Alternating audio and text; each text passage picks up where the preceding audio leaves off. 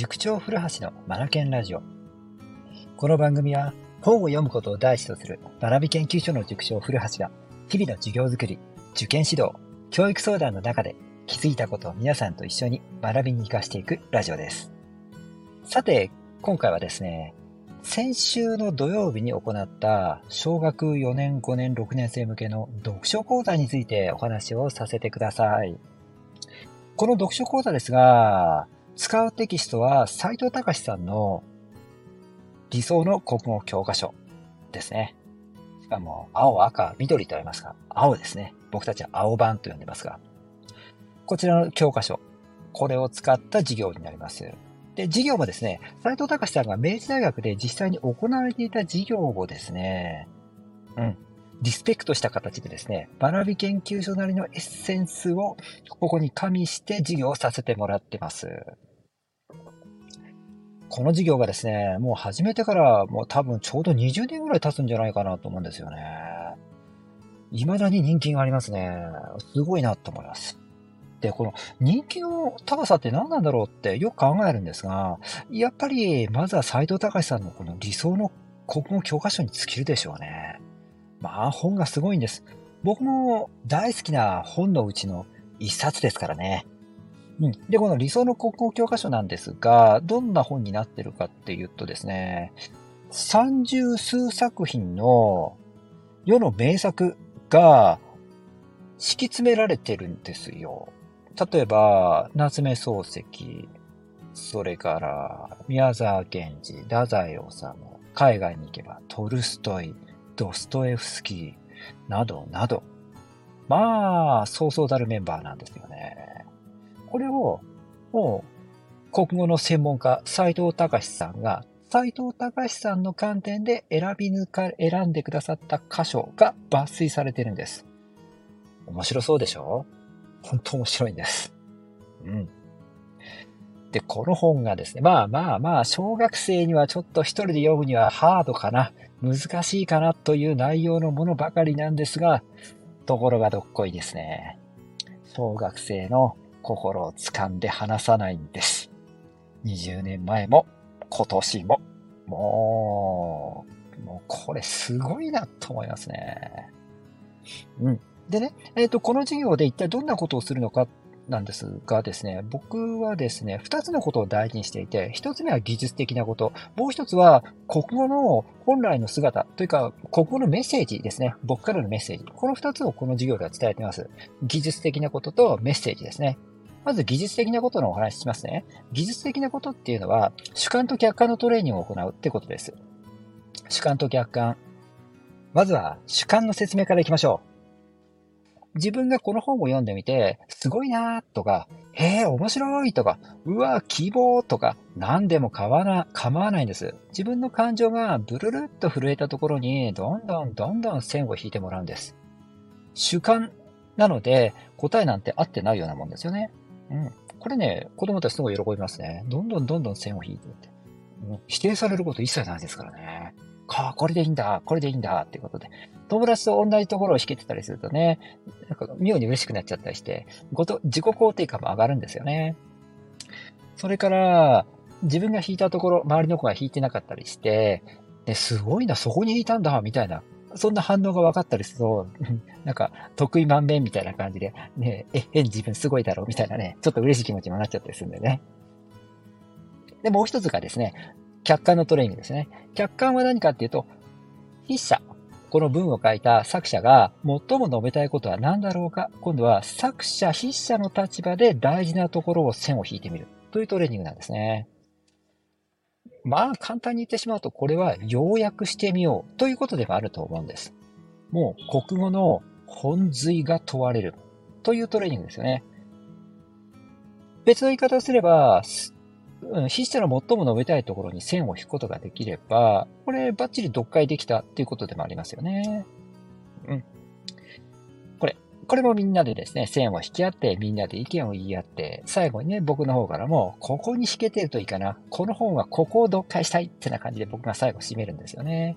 こうすることによって、自分一人で読むことよりも、読解が数段深まります。なので、子供たち自身、自分一人では読めなかった世界観の扉がパカッと開いたりして、そこに感動したりするんですよね。おー、そんな読み方があったか、とか、あ、それが読み取れるんだ、なんていう感じでですね、なんかまるでなんか地中の奥深くから宝石の原石を見つけちゃったもんね、イェイイェイって感じ。こんな、なんか喜びが得られるみたいなんですよね。これ不思議なんですよね、見てるとね。うん。まあでもこれも、一流のなせる技でしょうか。ドストエフスキーやナシメ漱石、やっぱり彼らの作品って奥深いですよ。そんな簡単に理解できるものではないだけれども、簡単にも味わえるんだけど、なんていうんですかね、こう表層的っていうか、何層幾重にもなって理解ができるような作りになっているといった方がまとえてるでしょうか。いやー、やっぱ一流の持つ作品って、あのー、やっぱすごいですよ。読む時、読む場所によって読み方が変わりますからね。理解できるものも変わってきますからね。これはすごいなと思います。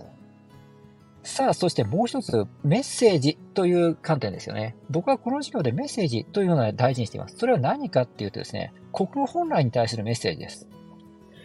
最初に教えたテクニックとは真逆になると言ってもいいんじゃないでしょうか。国語っていうのは、ここに線を引いたら答えになるんだよというものではないということですよね。うん。そもそも、国語っていうのはどんな教科かっていうのを伝えたいんです。で、それは僕なりにどう解釈してるかというとですね、人の優しさとか思いやり、まあ、相手の気持ち、善意の心を読み取る、そのためのトレーニングであり、それから世界情勢や文化的な背景、このようなものを読み取る訓練だという捉え方です。だから本来って国語ってテストを、テストで点数を取るため、これは技術的なものであって、その前段階のことがあるんですよね。それが国語ってそもそも何のために勉強するのかということです。これはもう一度繰り返しますが、悲しい物語を読んだ時に、悲しい目に遭ってしまった主人公の立場に身を重ねて、そこに共感できる自分、相手の悲しみ、苦しみがわかる人になる、近づくっていうことですよね。このトレーニングですよね。戦争が起きていて、うん、その戦争で悲惨な現場を描かれている、えー、書物があったならば、そこから世界情勢、社会情勢を読み取るんですよね。自分の生きてる世界とはまるで違う世界があるんだ。このような世界でもし自分が生きていったらどんな気持ちになるんだろうか。ここの人たちは一体どういう思いで戦争のない国を見ているんだろうか。このような形でですね、作品を通じて視野を広げる。このようなことをすることが、国語の本来の意味、趣旨だと思ってるんですよね。これを伝えることをメッセージとしてですね、発信をしています。だから、どの作品もそうですが、必ずその作品の深いところにある気持ち、背景、文化、ここの話を必ずしています。今回はですね、白い十字架、藤原定の作品を取り上げました。ご存知の方もいらっしゃるんじゃないですか有名な作品ですもんね。多くの方、お父さんお母さんでしたらば、高校生の時に現代文の教科書に載っていたんじゃないかなと思います。そう。高校生の現代文で題材になる作品です。これを小4、小5、小6の前で読み解くんですよ。そんなバカなって思われるかもしれないですが、子供たちはね、ついてくるどころかですね、深いところに入ってきますよ。もうこれもやっぱりね、一流の作品が持つ、やっぱり凄みというのが魅力だと思います。うん。年齢関係ないですね。で、こんなところからも僕はメッセージって伝わるなと思ってるんですよ。一流の文学作品って言って、やっぱり人をも動かす。年齢関係ないですから、これなんですよね。